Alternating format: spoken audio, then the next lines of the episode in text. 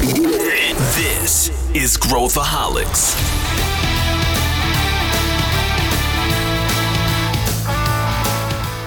Olá, aqui é Pedro Van Gertner, eu sou o CEO da ACE e esse é Growthaholics, o podcast para quem adora inovação e empreendedorismo.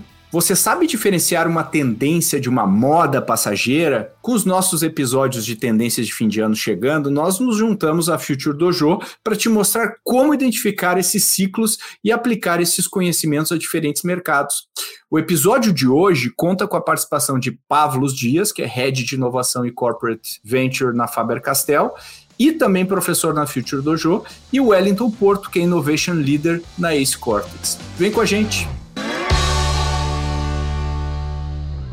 Galera, vamos lá, vamos mergulhar nas tendências. Estou aqui com o Pavlos Dias, que é Head de Inovação e Corporate Venture Capital da Faber-Castell. Tudo bem, Pavlos? Tudo bem, Pedro. Obrigado pelo convite. Vai ser um prazer enorme aqui trocar uma ideia boa contigo hoje.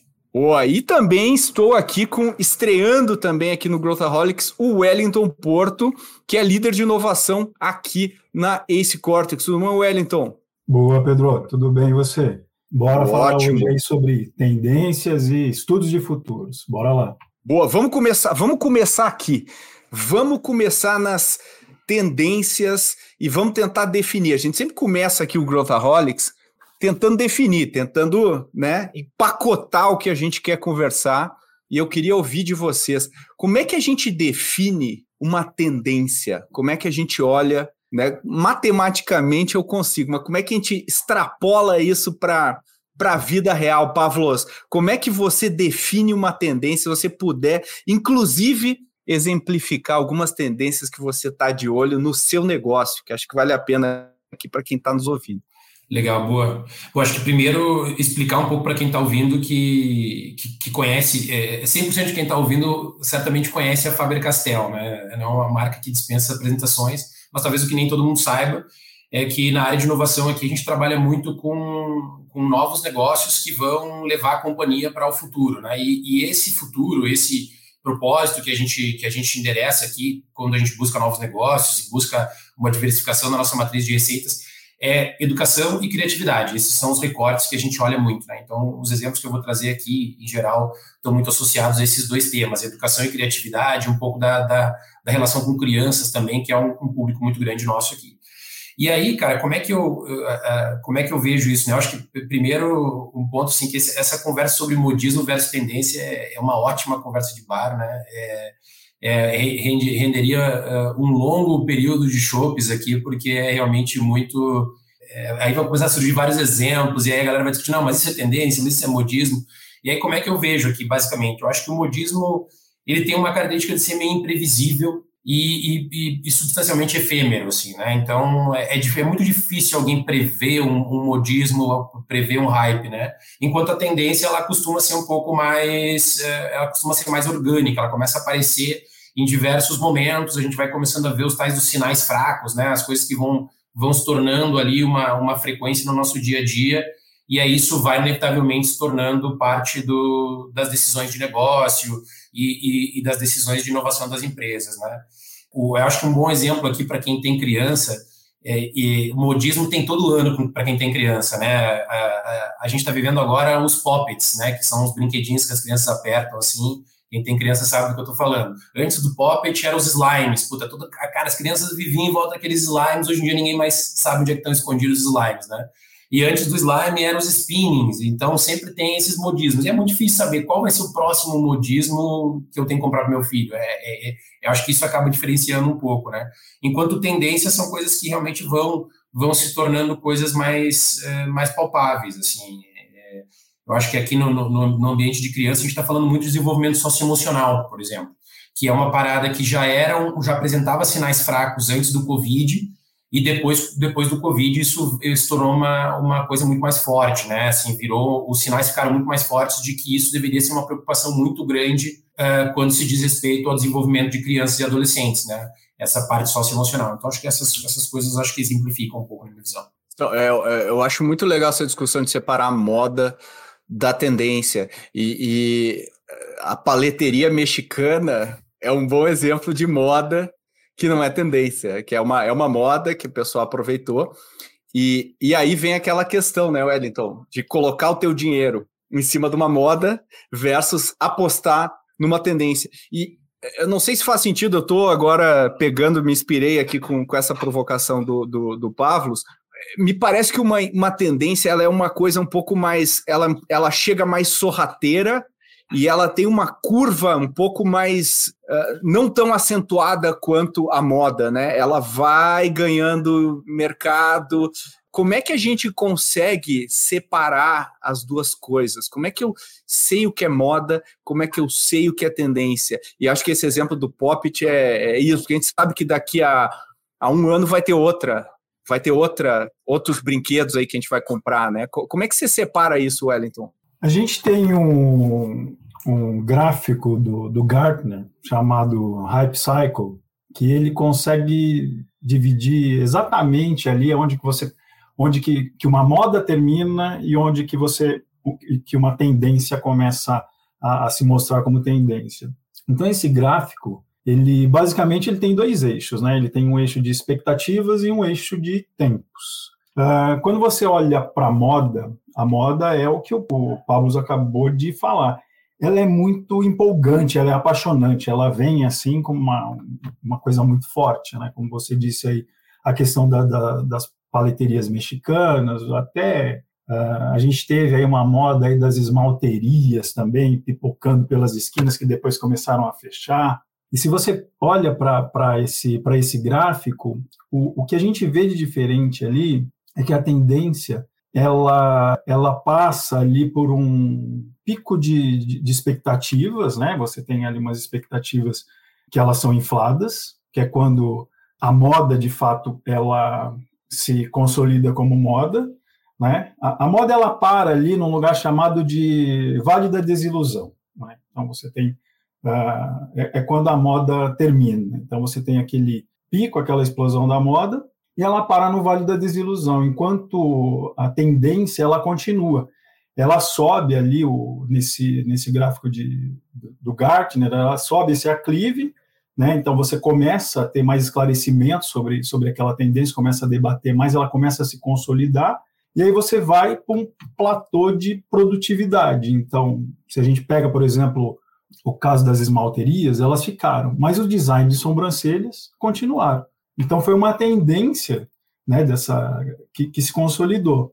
Então, quando a gente olha para isso, a gente uh, trazendo para o ambiente das empresas, aí você pergunta, mas eu invisto numa moda, eu invisto numa tendência? Você pode investir no dois, nos dois. Só que você tem que ter uma consciência que a moda ela é de curto prazo. Então você consegue calcular ali né, o que, que você quer ter de ganho em cima daquela, daquela moda. Agora a tendência ela já te leva para um longo prazo. Né? Ela amplia o seu horizonte temporal. Então, ela puxa o seu negócio para um horizonte mais alongado ali, né? A gente até costuma dizer que é muito importante hoje, quando a gente faz planejamento estratégico, olhar para tendências. Você plugar tendências ali no seu planejamento estratégico para poder estendê-lo ali para além de 7, 10 anos, né? Que isso é uma, uma, uma ferramenta bacana de estudos de futuros que a gente consegue plugar em planejamento estratégico. Agora, como separar uma da outra, eu acho que é, é, é, a grande é a grande incógnita, né? Depois eu quero eu quero entrar assim no como como fazer apostas em tendências, que acho que é um outro elemento importante porque tem o timing, tem uma série de coisas, né? Eu acho que se a gente for olhar fazendo uma pegando um outro exemplo, cripto, então, a gente pegasse cripto, a adoção de cripto no mundo é uma tendência. As NFTs de macaquinhos e etc. foram uma moda dentro de uma tendência maior. É, e a gente está vendo aí exchanges é, quebrando, evaporando dinheiro de investidores, basicamente por um mercado ainda não regulado e tudo mais. É, né, a gente está acompanhando aí os desdobramentos recentes, mas isso não necessariamente faz com que a tendência não exista, a tendência continua lá. E aí, Pavlos, como separar o ruído do sinal em meio a essa essa bolha de curto prazo que a gente está sempre imerso, que a gente está sempre recebendo estímulos e como, como lidar com isso? Porque é muito difícil a gente quando a gente olha no retrovisor e, e tudo mais, faz, faz, faz sentido. Agora, é muito difícil a gente tomar decisões. É, é, essa é a pergunta de um bilhão de dólares, né, Pedro? Assim, definir, conseguir ter clareza na diferença entre uma coisa e a outra e quando entrar é realmente a grande, a grande questão aqui, a dificuldade que, que todo mundo trabalha com inovação tem e que eu acho que tem alguns pontos que eu, que eu destacaria. Eu acho que, primeiro, pessoalmente, eu acho que as pessoas que trabalham com isso pessoalmente, elas vão se tornando melhores ao longo do tempo em fazer isso. É, é como exercitar um músculo, assim, né? A gente vai acompanhando tendências, vai acompanhando modismo e vai aprendendo a entender sinais fracos eh, versus eh, coisas que, que, que são modismos e tudo mais. E é difícil pensar numa maneira de, de tornar isso escalável, assim, né? Puta, como é que se escala uma, a percepção, né? Como é que se escala isso? É bem complicado. Mas, sem dúvida nenhuma, é, existem muitas maneiras de fazer isso do ponto de vista de, de repertório, de aumentar cada vez mais o repertório e os processos que se fazem para buscar isso. E eu acho que o segundo ponto que eu destacaria é uma questão de cultura organizacional. Né? Então, o primeiro ponto é individual, mas o segundo ponto é coletivo também não adianta a gente querer é, olhar para isso de um ponto de vista único exclusivamente pessoal. A, a empresa onde a gente está inserido, ela também tem uma maneira de trabalhar com modismos e, e, tendências, e a gente tem que entender isso e respeitar isso e trabalhar com essa, com essa visão. Tem empresas que são muito agressivas e vão estar tá sempre tentando beliscar uma, uma tendência assim que ela surge quando ela ainda está no, no pico, né? ainda está lá no, no hype cycle, no, no pico do hype cycle mas uh, tem gente que tem uma cultura mais, uh, mais conservadora e que costuma esperar as coisas se consolidarem mais para entrar no jogo. Né? Aquela velha história, eu quero ser o primeiro ou eu quero ser o segundo que se consolida muito bem a partir dos erros do primeiro. Né? É, é eu acho que isso é um ponto super importante.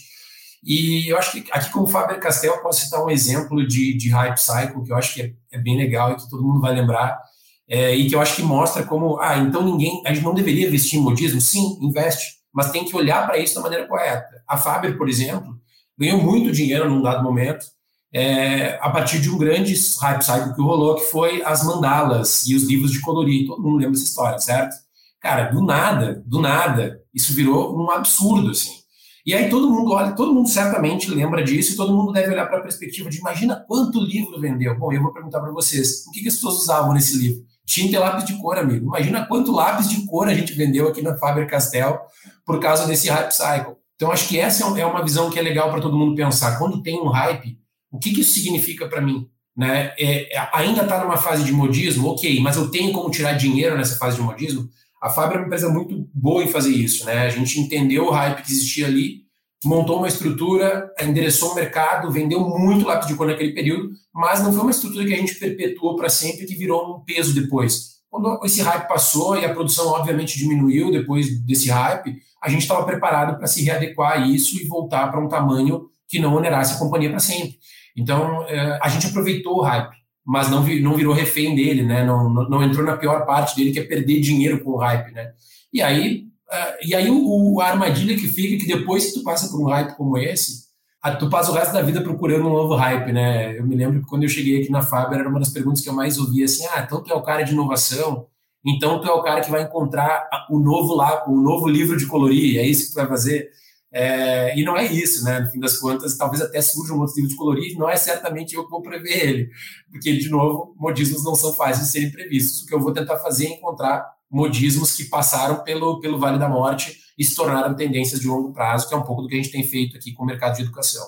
É, eu, eu ouvindo você aqui, eu fiquei pensando na Tesla e no Facebook. É, quando, a gente, quando a gente olha a curva de tendência do. Não, não gosto de, de generalizar com essa palavra, mas do metaverso, né, e, e que tem a ver com a, com a, com a, com a realidade aumentada, com a realidade virtual, a gente obviamente vê uma, uma curva, tem uma curva. Se a gente olhar a App Store lá, está gerando vários milhões já de, de, de dólares com, com né, pessoas comprando apps e tudo mais, e usando hardware e, e, e tudo mais. Quando a gente olha o Facebook e, e a ação dele desvalorizando, a gente mede, na verdade, é o tamanho da aposta feita na curva de tendência. Quer dizer, em vez de se o, o Mark Zuckerberg tivesse apostando 3 bilhões de dólares por ano no metaverso, ninguém ia chiar. ninguém ia falar uma palavra, um ai, mas ele está apostando vinte e tantos né, bilhões de dólares e num, num, num core business que está sendo atacado, ou seja, ele está teoricamente diluindo a atenção que ele deveria estar tá focando ali. Para uma tendência, talvez, que a gente não sabe o quão distante ela está, a gente não sabe se está dois anos, está três anos, a gente vê o Ready Player One, a gente pensa naquela naquela realidade lá do todo mundo na escola e as pessoas não saírem mais de casa e tudo mais. Eu não acho, eu, eu não vejo essa essa como o final do, do arco-íris, né? Mas eu acho que tem, se a gente olhar os videogames, que, que a promessa era todo mundo ter um videogame na sala, ela não chegou, acho que não deve ter chegado a 20% das, das residências, é, não sei o número, mas criou um mercado multibilionário com menos de 20% das residências. Né? Uh, já se a gente olhar a Tesla, a gente vê a aposta na tendência do carro autônomo. E como que ele trabalhou a aposta do carro autônomo, ele não é, é, investiu uma grana no carro autônomo, ele começou a, a treinar o algoritmo com uma, um semi-autônomo, né, com, com piloto automático para, para os motoristas da, da Tesla e virou uma featurezinha dentro da. uma feature relevante dentro da proposta de valor da Tesla que permite. É, é, me parece que está mais alinhada com o momento atual daquela tendência, sem tirar o, o protagonismo exercido pela empresa naque, naquilo lá. Então, olhando as apostas que ambas empresas estão fazendo em curvas de tendência, eu, eu, eu, me parece que é um. O que, que você acha, Wellington? Faz sentido isso que eu estou falando ou eu estou com excesso de cafeína no meu sistema? não está com excesso de cafeína, não, Pedro. Agora pela manhã mesmo eu estava lendo sobre, sobre a estratégia do, do Zuckerberg. Né? O, a questão do Facebook ela já está meio que datada. Já há alguns anos, já, os futuristas já estão colocando essa questão do declínio do Facebook. Né? Então a gente olha daqui que o Zuckerberg demorou para se movimentar. E o que o mercado está colocando agora é que a estratégia dele pode não ser a mais acertada, porque é como você acabou de colocar.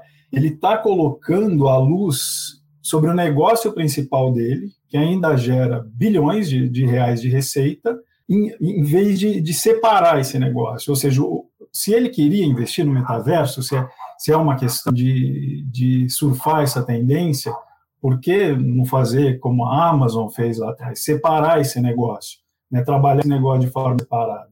Ele misturou isso na estratégia e o mercado não está vendo isso com bons olhos, tanto que a gente está vendo queda atrás de queda de ação de Facebook e de da Meta, né, um todo aí que inclui o Instagram e, e outros aplicativos, que não é só por conta de queda de faturamento. É uma questão de estratégia. Dentro da, da, da estratégia do, do Elon Musk ali, você tem a questão, sim, do carro autônomo, mas você tem uma questão antes que ela é bastante forte, que é a do veículo elétrico. Né? Então, ele surfa também a questão da eletrificação e, e, e, essa onda muito forte que vem de ESG, essa virada de, de, de, de matriz energética de, de carro a combustão para o carro elétrico. Então você tem aí coisas muito diferentes, né? A gente vê ali o, o Elon Musk, ele todo o movimento dele parece que está alinhado ao, ao, ao, DNA. Quando a gente olha para esses movimentos do, do, Zuckerberg ali, a gente parece que, que identifica que ele meio que se perdeu na estratégia de, de negócios dele. Então, quando a gente olha aí para essa, como futurista, olhando para tendências, se a gente fizesse um, um trabalho de futurismo ali com ele, de estudos de futuro, com certeza o, a indicação seria para trabalhar esse negócio de forma separada, a questão do metaverso, não misturar isso dentro do, do, do meta como um todo. E, e, provavelmente dosar o investimento de acordo com o, o momento que, que, que você está, né? E, e, eu sempre fico pensando assim de, ao invés de você uh, tentar desenvolver o produto final da, da, que captura o valor daquela tendência, você ir capturando de maneira consistente ao longo da curva. Na minha experiência, eu, eu, queria ouvir o Pavlos nisso, na minha experiência, é o que funciona de maneira a, a construir também uma competência dentro da companhia para lidar com essa tendência. Não, que não adianta só eu. Não é, não é uma moda, eu tenho que ir construindo de maneira consistente a, as minhas competências. E falando em construir competência, Pavlos, e, e, e você até sugeriu a gente eh, abordar isso, o, é, né, o, o Wellington falou aqui de futurismo, de, de relatórios né, de, de futurismo, mas como que, que ferramentas você tem à, à sua disposição para capturar, para olhar essas tendências? E a minha pergunta follow-up em cima dessa é: eu, eu sempre falo isso, que, que, que tu, tudo é um misto, né? E nos negócios, tudo é um misto de arte e ciência. Então a gente tem que tem que olhar pragmaticamente para os números, mas a gente também tem que saber imaginar. E a, equilibrar e harmonizar esses dois lados, eu acho que é a grande, é a grande dificuldade, né? A grande é onde, onde reside aí o talento dos, da, dos executivos e dos empreendedores. O que, que, você tem aí de ferramentas que, que você conhece, que você usa, que você já usou, funcionou ou não funcionou? Uh, e como é que você vê essa questão de como lidar com isso no meio corporativo, né? Equilibrar esses dois lados. Bom, Pedro, eu acho que tem três coisas que eu gostaria de trazer que eu acho que podem ajudar quem está ouvindo de alguma maneira, assim, é um pouco do que, do que eu tenho feito pessoalmente, o que a gente tem feito aqui na Faber, tá? Uma é de um ponto de vista mais genérico, é, que tipo de, de, de relatórios e, e coisas a gente costuma usar. Eu poderia citar vários aqui, e eu acho que o legal é que existem relatórios de, de tendências, relatórios de futurismo de praticamente todas as indústrias, educação, que a gente usa muito aqui, criatividade, que a gente usa muito aqui, mas tem também de logística, de, de agritechs e tudo mais, né? Então, é, mas um que eu gosto muito é o Future Today Institute, da MWeb. Eu acho que ela faz um trabalho uh, especialmente bom no sentido de tornar a informação muito palatável e ela lança todo ano um relatório mostrando as tendências. E aí o que eu acho que é mais legal é comparar os relatórios ao longo dos anos. É, guarda o relatório do ano passado, guarda o relatório do ano retrasado, quando tu abriu desse ano, dá uma olhada nos anos anteriores e vê o que, que continua lá. Né? É, cara, é, Social Emotional Learning e Educação é um tema que vem aparecendo nos relatórios há muito tempo. Então, não é um modismo, não vai, não vai sumir, vai continuar existindo e vai se tornar cada vez maior. Então, acho que esse é um exercício legal, assim, é, acompanhar o, o, relatório ao longo dos anos e ver o que, que se mantém. É, a segunda coisa que eu vou citar tem um pouco a ver com o desenvolvimento de novos negócios. É, quando a gente pensa na, na, trilha de desenvolvimento de novos negócios, de uma venture builder, é, que perguntas a gente está fazendo ao longo do processo que garantem que a gente está analisando aquilo sob uma perspectiva de ser um modismo ou uma tendência? Né? É, existem todas aquelas perguntas clássicas que a gente faz no, no, nos gates de validação inicial ou no MVP, mas será que a gente está fazendo também algumas perguntas ali, está trazendo alguns questionamentos para o nosso processo que tentam identificar se esse ponto que a gente está atacando aqui nessa nova, nesse novo negócio é um modismo, é uma tendência, eu acho que esse é, um, é, uma, uma, uma, é uma coisa que eu incluiria no processo de desenvolvimento de novos negócios, né, na, nos requisitos ali dos stage gates. E a gente fez isso aqui, eu acho que foi muito bom para a gente. E o terceiro ponto que eu, que eu trago é, tem a ver com Corporate Venture Capital, que inclusive eu acho que é um dos grandes uh, papéis do Corporate Venture Capital numa instituição. A, a gente aqui na Faber-Castell é, é, tem muitas coisas que a gente não faria um negócio hoje. Por exatamente pelo que tu falou, Pedro. A gente não tem expertise interno, a gente não está preparado como companhia para atacar algumas coisas que a gente enxerga hoje como tendência. Mas a gente quer acompanhar aquilo, quer se aproximar daquilo. O grande braço para isso é o Corporate Venture Capital. A gente vai procurar startups que estão já fazendo isso, se aproxima delas, faz um investimento monetário, acompanha esse negócio e começa a enxergar se isso em algum momento é, pode virar alguma coisa maior para a gente. Né? E, e, aí tem vários caminhos aqui, construção de negócio em conjunto com as startups investidas, eventualmente M&As, enfim, todo tipo de, de, de, ferramenta que vem depois disso. E uma coisa específica que a gente tem feito em Corporate Venture Capital que nos ajuda muito são os nossos próprios relatórios de tendência. Então, a gente escolhe algumas subverticais. Então, além do trabalho passivo que a gente tem de, de deal flow, né, startups que chegam na gente através dos nossos canais, a gente também tem um trabalho ativo, que é escolher subverticais, uma de cada vez, e atacar aquela subvertical. Por exemplo, agora a gente está finalizando um relatório de AI e Big Data aplicado em educação. É, o último relatório que a gente fez antes disso foi um relatório de tutoring, mercado de tutoring no mundo, como é que isso está evoluindo, como que está presente na América Latina, se a gente se está seguindo uma, uma curva de tendência semelhante ao que aconteceu na China, ou na Europa, ou aqui no, ou aqui no Brasil na América Latina, o mercado de tutoring está seguindo um caminho diferente. Então, isso quem faz é o time de Corporate Venture Capital, que busca essas subverticais e ataca. Acho que é uma maneira da gente ativamente entrar numa tendência e realmente identificar se ela tem corpo ou não tem corpo. Né? Então, essas são as três coisas que, que, eu, que eu quero deixar como ferramentas aí. Atacar ou não atacar, né? E, e, e quanto dinheiro colocar quando eu for atacar? Acho que essa, essa é o, é o, a, a, dose a, a, dose do tempero aí a gente pode perder a mão pode perder a mão dependendo de ou eu, ou eu, ou eu não coloco recurso suficiente para um negócio que pode ser até uh, não é nenhuma uma oportunidade a ser capturada adjacente ao meu negócio mas é um negócio que diretamente ameaça o meu core business como avaliar isso Wellington como e eu depois queria ouvir até o Pavlos nisso, né? Que frameworks ou, ou formas de pensar que a gente pode utilizar para entender, cara, isso aqui me ameaça diretamente, em quantos anos isso vai me afetar, como que eu vou lidar com isso, quanto dinheiro eu coloco nisso, aposto em corporate venture, aposto internamente, como decidir isso, Wellington? Isso é uma boa pergunta, Pedro, porque quando a gente recebe esses inúmeros relatórios aí das consultorias uh, de futuros, que é esses relatórios que elas emitem, a gente tem um estressor aí. A gente tem que colocar, por exemplo, tem uma, um framework super simples chamado de STIP.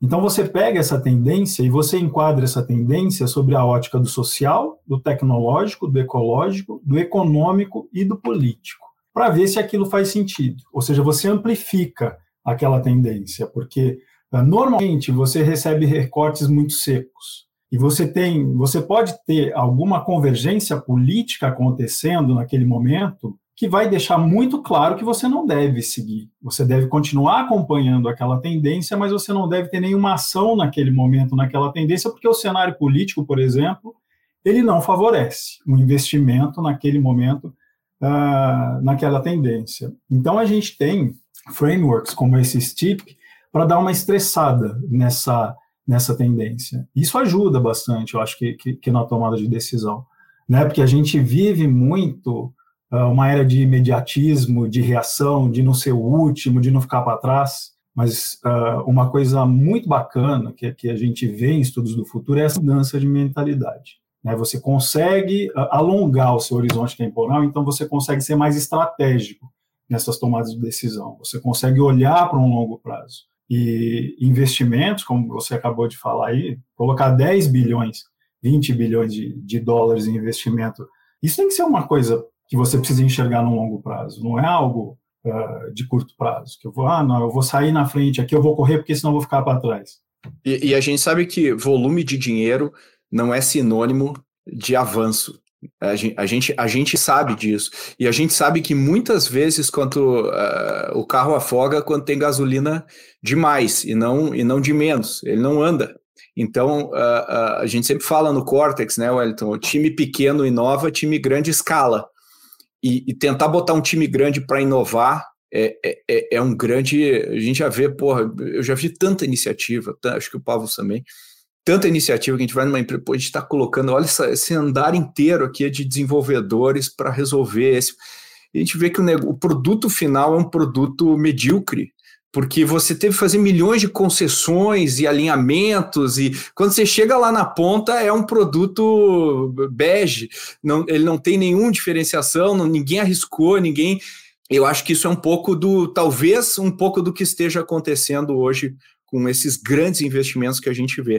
Mas eu queria te perguntar, Pablo, voltando para essa pergunta aí que eu fiz para o Wellington, como é que é o teu framework de decidir, pô, isso aqui ameaça o nosso core, uh, isso aqui não ameaça o nosso core, isso aqui eu vou investir mais pesado, isso aqui eu vou investir mais leve. Como é que você toma essa decisão? Que não é uma decisão.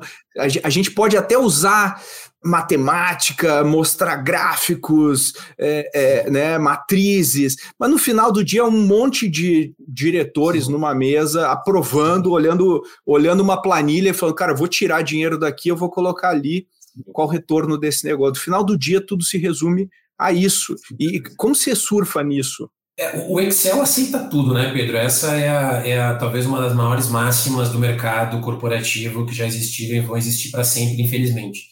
E o, e o Excel do Hype Cycle aceita mais ainda, né, cara? Porque se a gente entra numas liberalidades é, na hora que a gente está construindo um plano de negócio dos próximos 10 anos, que às vezes são completos devaneios, né? Se montar, se, se fazer um exercício de planejamento estratégico dos próximos dois, três anos, às vezes já é uma coisa difícil. Imagina construir algo que está analisando uma tendência dos próximos sete ou dez anos. Em geral, a gente está falando de planilhas de Excel que são, eu costumo dizer assim, elas são invariavelmente erradas. Ou a gente vai errar para cima, ou a gente vai errar para baixo. O que eu tenho certeza que a gente vai fazer é acertar em cheio nessa planilha que a gente está fazendo aqui.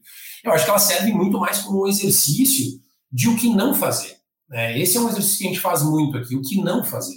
Porque acertar em cheio o que a gente vai fazer, às vezes é muito difícil, mas acertar o que não vai fazer já é uma grande coisa. Então, separar aquele grande, daquele grande bolo de opções, aquelas coisas que claramente não são interessantes. E eu acho que as pessoas negligenciam muito o não fazer. Elas vão muito querendo achar ah, dessas 20 tendências aqui, qual é que a gente vai apostar. Cara, vamos começar tentando decidir quais a gente não vai, porque eu acho que isso já começa a dar uma clareza muito maior. Então a gente tem feito um pouco desse exercício, tá, Pedro? Assim, muito, esse é um ponto que a gente faz aqui. E aí tentando trazer as coisas para uma perspectiva um pouco mais curta sempre. Também assim, essa coisa dos 7, 10 anos, apesar da Faber-Castell ser uma empresa de 260 anos e 10 anos ser curto prazo para a gente, né? É, ainda assim a gente tenta às vezes trazer a coisa para um, um, um, horizonte um pouco mais palpável, assim, para tomar as decisões de investimento. E aí essa coisa do Excel aceita tudo, a gente tenta mudar isso a partir justamente dos frameworks de decisão, tanto do Corporate Venture Capital quanto do Venture Building. A gente tem uma máxima que é, quanto mais eu elimino variáveis, quanto mais eu, eu, eu elimino aqui esses pontos de incerteza, mais dinheiro a gente vai investindo. Então não é pegar e fazer um plano de negócio incrível da paleta mexicana e jogar 10 milhões em cima daquilo, mas é, cara, vou começar com um MVP muito bem feito, começar com um processo que a gente chama de piloto, que para nós aqui o piloto é o primeiro ano de uma, de uma nova unidade de negócio, então a gente entende que aquilo ainda não é uma unidade de negócio, aquilo é uma, uma coisa que ainda está sobre uma, uma série de, de questionamentos, e aí sim, depois disso, a gente começa a entrar no movimento de escala, onde a gente começa a, a depositar mais dinheiro e começar a fazer planos mais longos e tudo mais. Então, acho que é, é, um pouco dessa, disso, assim, é tentar trazer essas, essas tendências e, e fazer um primeiro recorte do que a gente não vai fazer, porque ainda está muito fraco ou não parece demonstrar sinais, e aí das que sobraram, a gente tenta distribuir isso no universo aqui dos próximos três anos em geral, do que a gente entende que são as próximas coisas que a gente deveria fazer, e aí fazê-las de maneira gradual, né? Investir conforme a gente vai eliminando, é, vai eliminando pontos de incerteza. É, eu, eu acho que essa eliminação dos pontos de certeza ou a aceleração da curva de aprendizado em relação àquilo, é, para mim, para mim é fundamental. E, e, é muito fácil a gente se enganar, né? É, voltando aqui para o assunto das tendências, é, se a gente olhasse, sei lá, há 10 anos atrás, e a gente olha tudo que era relatório de tendência, fala assim, esportes é uma grande tendência. Esportes é uma grande tendência. Poxa, esportes, esportes. Se a gente olhar o mercado de esportes hoje, ele é uma pequena fração do mercado de games. É uma pequena fração do mercado de games. Ele, ele não é um mercado, é um mercado de nicho, não é um mercado que, se a gente olhar o que as pessoas achavam que seria o mercado de esportes versus o que ele é hoje, é um mercado super ali bom, né? Um mercado pequeno, acho que, sei lá, globalmente eu não acho que ele chega a, a, a 500 milhões de dólares, é, o mercado de esportes. E, e, eu não vejo ele, né? Eu, eu acho que também é difícil entender o tamanho do negócio se a gente olhar, por exemplo, eh, para os dois lados. Se a gente olhar Netflix lá no início, né? Clássico lá do Blockbuster, depois tem, tem N outros fatores. A gente pode um dia a gente tem que fazer um, um episódio desmistificando essa ideia da, da que a Blockbuster não, não, não tinha ideia do que estavam fazendo, mas, mas a questão era o, o streaming ele era super tosco ele era super tosco, porque a banda era ruim. E aí eu acho que tem uma, uh, uma questão de a gente tem muita dificuldade. Eu tenho maior bode também com esse termo, né? Porque esses negócios de singularity, o cacete, é, é, deixaram meio. virou meio lugar comum demais, que é o, a exponencialidade das coisas. Né? A gente tem muita dificuldade de exponencializar na nossa cabeça as coisas. Então, se, se a gente olhar pô, dois anos e numa, numa curva geométrica para três, para quatro, para cinco, o negócio explode, é um negócio violento. Então, a qualidade do streaming e o preço do, do da banda né, foram negócio e viabilizou tudo, viabilizou todo um mercado que a gente não imaginava. Só que se a gente fosse olhar onde é que onde é que estava essa tendência, estava no submundo, na pornografia, nas coisas que as pessoas não costumam olhar. E aí vem uma. Eu gosto muito da, da autora Rita McGrath, que é, que é uma, uma, uma, autora bem legal de estratégia, eu, eu, eu sou super fã dela.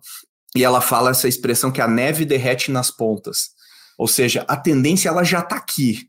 A gente só não está conseguindo enxergar essa tendência. A gente não está tá olhando. Se a gente olha no nosso call center e vai lá olhar o que, que os caras estão falando, já está lá a tendência. E como é que a gente aumenta a nossa capacidade de olhar, né? Fala, poxa, eu não vou olhar o, a, a, o que está acontecendo no mercado da, da entretenimento adulto, né? Para a gente falar, não, eu não vou olhar esse fenômeno do OnlyFans, por exemplo, que hoje é um, é um fenômeno brutal é, em termos de volume que gira, é um negócio como é que a gente liga o nosso radar de um jeito a saber entender isso, a, a, a pegar esse, esse ponto de, de dados que existe hoje e plotar ele no futuro. Entender? Legal. É, é irrelevante o OnlyFans. Eu quero entender o que, que significa isso, extrapolar isso, eu acho que é a grande dificuldade. Não sei, eu, eu pergunto para vocês dois aqui, jogo, jogo para vocês dois, como é que a gente lida com isso na prática, né? É, eu, eu acho que a gente vive aí, Pedro, um, um, um mundo onde a gente tem que aprender a fazer conexões.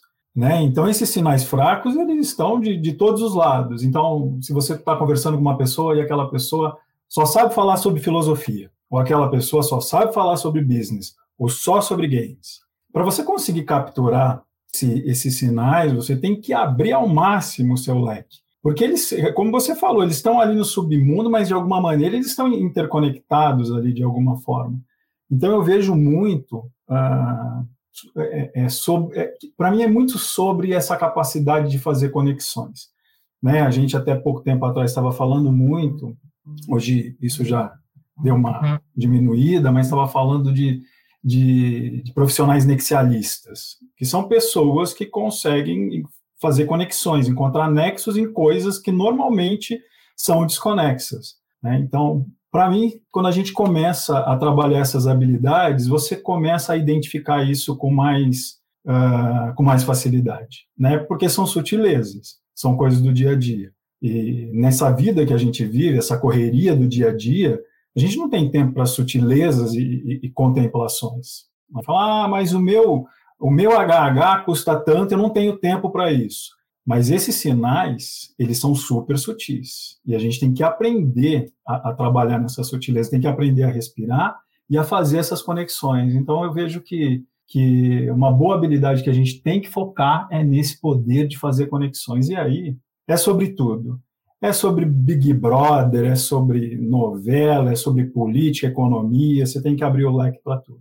Eu acho que tem um ponto interessante aqui, enquanto o Elton falava, que me veio na cabeça, né? Eu recentemente virei pai, né? me tornei pai, tô com uma filha de três meses em casa, e aí eu comecei a perceber todo um universo de consumo que era invisível para mim antes do nascimento da minha filha, né? Eu acho que é exatamente isso ilustra muito bem o que o Wellington está falando. Eu acho que o Pedro é pai também, não sei se o Wellington é pai já, mas certamente vários ouvintes estão nos ouvindo são pais e passaram pela mesma coisa que eu. Tinha um mundo invisível ali do lado que tu não enxergava. Aí tu tem um filho, uma filha, e do nada tu começa a enxergar um monte de coisas que tu não enxergava. É, aplicativo de desenvolvimento infantil, é, uh, tipos de conteúdo para te, te entregar para teu filho, é, mobiliário para tua casa, cara, uma série de coisas que eu não enxergava, que estavam invisíveis para mim. Então, eu acho que o primeiro ponto de um cara que quer ser um, um visualizador de tendências é ele fazer um exercício muito difícil de abrir ao novo, né? De estar tá claro para ele que ele tem que enxergar essas coisas que para ele hoje são invisíveis. E só tem um jeito de fazer isso, é transitando entre coisas que não são lugar comum para ti, né? Então, quantos de vocês ou, ou, já viram um anime, um, um desenho japonês? Cara, tem que ver um anime. Isso é um movimento secular enorme na, na, Ásia. Se você nunca viu um anime, é uma parte do teu repertório que tu tá deixando de ter. É, ah, mas é coisa de criança. É uma visão de quem não tem um repertório. É interessante como isso ilustra, e poderia dar N outros exemplos aqui, de quanto a gente se fecha para um aumento de repertório muitas vezes, né? Então, e, e, eu falei que uma das coisas que a gente pesquisa muito aqui na Fábrica é criatividade. A gente sempre diz que criatividade é uma equação. de processo e repertório. Se tu pega um problema para resolver, é processo, processo de resolução de problemas ajuda muito, acelera muito a resolução de um problema, saber o processo a aplicar naquilo ali, mas mais do que isso é o repertório que tu tem para fazer conexões de resolução. Né? Então é uma coisa que tu aprendeu quando tinha 15 anos, outra que tu aprendeu quando tinha 25, outra que o cara que está do teu lado sabe, vocês se juntam, essas três coisas geram uma solução para aquele problema que vocês estão atacando. Então é um pouco disso que eu, que eu acho que vale a pena destacar aqui. E a filosofia budista, e só para complementar, ela traz uma coisa bastante importante. A gente tem que ir além do gosto ou não gosto, porque não é sobre isso. Essa é a análise que você está fazendo. Então, não é sobre gosto ou não gosto. E, e, aí eu até vou fazer uma, uma meia-culpa aqui, que o Pedro comentou isso antes, eu acho que é legal comentar. Eu tenho um bode com Web3 ainda. Assim, eu tenho um, um problema com NFTs, eu não consegui entender isso direito, eu acho que é um hype gigante, tenho muita dificuldade de tangibilizar o que, que realmente vai sair disso, mas isso é, é, é, eu não posso me, me prender a um desgosto inicial ao que vem acontecendo, porque eu, porque eu acho que é um desaforo o que aconteceu lá com os Bored Apes, é, e, e, me fechar para o, que, para o que pode acontecer com essa tecnologia, né? para o que isso pode vir a impactar na humanidade nos próximos anos. Então, é, acho que corroborando o que o Elton falou e fazendo é. um exemplo pessoal aqui. É, eu, eu, acho, eu, puta, muita coisa legal que vocês falaram aí, desde, eu acho que tem um elemento, né, que, que permeia tudo que vocês falaram, que é a curiosidade, o fato de você estar tá aberto e, e, e ter uma humildade intelectual para parar e considerar diferentes uh, pontos de vista. Infelizmente, não é o sinal dos tempos atual, esse. O sinal dos tempos atual é eu vou ser da turma que ama o Web3 e acha que tudo vai ser descentralizado e anarcocapitalismo, ou eu sou da turma que acha que isso é tudo bobagem. Mas, provavelmente a verdade está aí no meio tá, tá em algum lugar no meio do caminho. E a gente acaba é, tomando, virando quase como torcida de time, em vez da gente falar, peraí, deixa eu entender o que, que é isso, onde que a gente consegue usar, qual que é, não, calma, não, vamos tirar um pouquinho nosso essa emoção que a gente sente sobre esse negócio, aqui tu falou, não interessa se eu gosto ou não gosto, as coisas vão acontecer independente da minha vontade pessoal. A questão é o quanto eu vou aproveitar, porque a tendência raras uh, uh, específicas intervenções onde eu vou lá e com a minha força de vontade mudo essa curva, como a indústria aeroespacial e o Elon Musk, que isso é uma, é uma coisa outlier, a gente não deveria olhar esse como um exemplo, a gente não tem uma influência, a gente é uma onda que a gente pega ou não pega mas nós somos os surfistas, nós não somos o oceano. Isso é uma coisa importante da gente entender, né, Pavlos? Com, com certeza, cara, com certeza. Eu dei um exemplo negativo, né, da Web3, que é um negócio que eu ainda tenho esse, esse receio e tal, mas estou aqui tentando entender porque eu entendo que isso pode ter impacto. E agora eu me lembrei, enquanto falava, de um outro que é o contrário, que é um negócio que eu achei incrível na época, amei, acompanhei aquele hype e ele morreu, que era o Google Glass. Eu achava, até hoje eu me pego com a minha filha no colo, fazendo ela dormir, pensando, se eu tivesse com o Google Glass agora aqui, eu estava vendo uma série enquanto fazia ela dormir. Mas não aconteceu, o negócio morreu e não virou, entendeu? Então, também o contrário é verdade. Não adianta a gente se apegar a uma parada que a gente acredita muito que vai virar e que, ah, não, mas eu acho que deveria virar, tudo bem, tu pode achar o que tu quiser, mas a humanidade é um coletivo e não uma, uma, uma singularidade, né? E, e, se, e se isso virar um movimento coletivo, vai, vai virar uma tendência, vai deixar de ser um motivo e vai virar uma tendência senão vai morrer na praia, né? Então acho que a gente tem que ter essa, essa consciência, não, inevitavelmente. Não, per perfeito, eu concordo contigo. E uh, eu acho que tem uma coisa de timing também, né, Pavlos? Porque às vezes o, o era o produto certo na hora errada. A gente ainda não, não. Isso aconteceu muito ao longo da história. Muitas vezes a gente vê produtos e fala, meu Deus, isso aqui é o que a gente tem hoje. Mas o cara morreu quebrado, morreu falido lá quando ele quando, quando tentou levar esse produto ao mercado. Agora, para a gente fazer, a gente já está chegando aqui no final do nosso episódio, queria fazer uma rodada final com vocês aqui, para vocês falarem uma, uma ou duas tendências que vocês uh, são fãs. Agora a gente pode colocar o nosso, o nosso uh, chapéu de torcedor aqui. Que tendências vocês apostam? Ou vocês são fãs? Ou vocês, se tivesse um jeito de apostar, de investir nisso, vocês colocariam uma grana pesada nessa tendência. Vou começar por você aí, Wellington. O que, que você está de olho? O que, que você acha que a gente deveria prestar muita atenção? É, eu, eu, colocaria algumas fichas aí no, no veganismo, porque ela te abre assim para muitas possibilidades, né? Ela te abre para o respeito ao meio ambiente, para o respeito aos animais, ela coloca todo mundo num, num outro patamar. Então não é só um, é um lifestyle totalmente diferente, né, que veio puxado aí por essa geração Z e que está crescendo. Então, eu, eu, eu, aposto muito na questão do veganismo, porque ela tem ramificações muito, muito interessantes e muito importantes. Ela abre ali para a biologia, para você trabalhar a questão biológica nos laboratórios do desenvolvimento dessas carnes, mas, por outro lado, também ela abre a nossa mente né, para esse espetáculo absurdo que a gente acha que os animais estão né, a, a nossa ao nosso mercê estão aqui para que a gente se utilize deles. Eu gosto bastante, apostaria no veganismo. Legal, essa sem dúvida é uma tendência, a gente olhar essa curva aí, é uma tendência, e tem muita tecnologia que está sendo aplicada aí para carne sintética e tudo mais, né? junto com o meio ambiente, tem um monte de coisa junto aí. E você, Pavlos, o que, que você aposta? O que, que você pega a sua grana lá, suada, e colocaria pá, em cima de um negócio? Sim. Essa pergunta é difícil, né? Assim, porque eu sou um cara que costumo ser muito ponderado assim nas análises, então é, é, é, é bem, é bem difícil para mim responder isso assim de bate pronto, mas eu acho que uma coisa que eu olho, eu, eu sou um cara entusiasmado com tecnologia. Para mim as, as paradas tecnológicas assim, elas sempre são as que me chamam muito atenção e me deixam empolgado, como eu o exemplo aí do Google Glass, né? Ainda gostaria de ver a volta do Google Glass, porque já que tu falou que é uma questão de tempo, talvez o Google Glass volte um dia e eu seja um feliz usuário.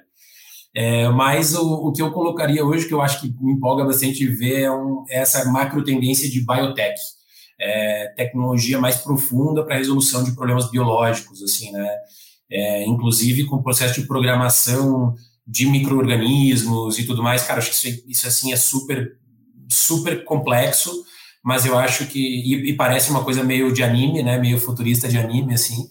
Mas é uma parada que me empolga muito, assim. Eu realmente acredito que, que, que a gente tem muita coisa para fazer nesse sentido, né? Bom, são duas tendências, sem dúvida, que a gente deveria cuidar e olhar com muita atenção. Bom, estamos chegando aqui no fim do episódio. Queria agradecer, queria agradecer a participação aí do Pavlos. Obrigado, Pavlos, por ter participado e contribuído aí com muita coisa legal. Temos que fazer um segundo round aí com, com direito a, a chopp para a gente discutir modas, as modas que, que não pegaram. E esse, esse é um bom episódio para discutir todas é. as modas aí ao longo do tempo e o que, que aconteceu com elas, né? Mas muito obrigado aí pela tua participação. Cara, eu que agradeço. Para mim, um prazer enorme. Eu sou um grande admirador aqui do Growthaholics, o, o ouvinte assíduo. Eu gosto bastante do, das discussões. Espero que a galera curta essa, essa conversa e to, total, topo muito um, um episódio para a gente cornetear as modas que não vingaram. Aí acho um belo episódio. Boa.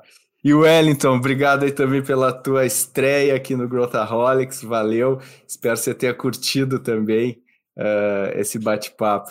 Curti muito, Pedro. Foi muito bacana conhecer você, Pavlos, e levou ali, remeteu a, a um workshop que a gente fez, um workshop de futurismo que nós fizemos dentro daquele espaço que hoje está fechado do, do Shopping Eldorado, lá que a Faber tinha, um espaço maravilhoso. Então, me, me remeteu aí a esse tempo de quatro ou cinco anos atrás. E um prazer estar aqui no Growthaholics, que é um dos podcasts mais ouvidos no Brasil atualmente, né? Muito obrigado, muito legal. Estamos aí nos top 100, né? Subindo, estamos aí número 70. Agora estamos esperamos que suba mais. Agora com você, duas estrelas aqui certamente ajudará a nos posicionarmos ainda melhor. Valeu, galera.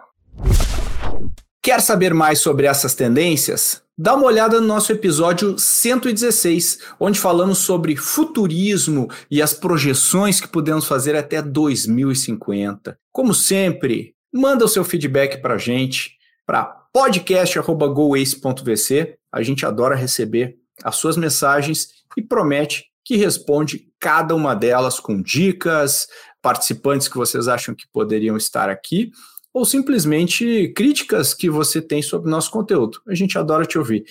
E eu queria te agradecer, agradecer você que tem compartilhado o Growthaholics aí nas mídias sociais. Hoje a gente já está entre os 100 maiores podcasts do país, graças a você que está nos ouvindo. Então, muito obrigado por compartilhar e continue compartilhando o Growthaholics para os seus amigos, amigas, conhecidos e conhecidas. A gente agradece muito todo o seu apoio. Até a próxima.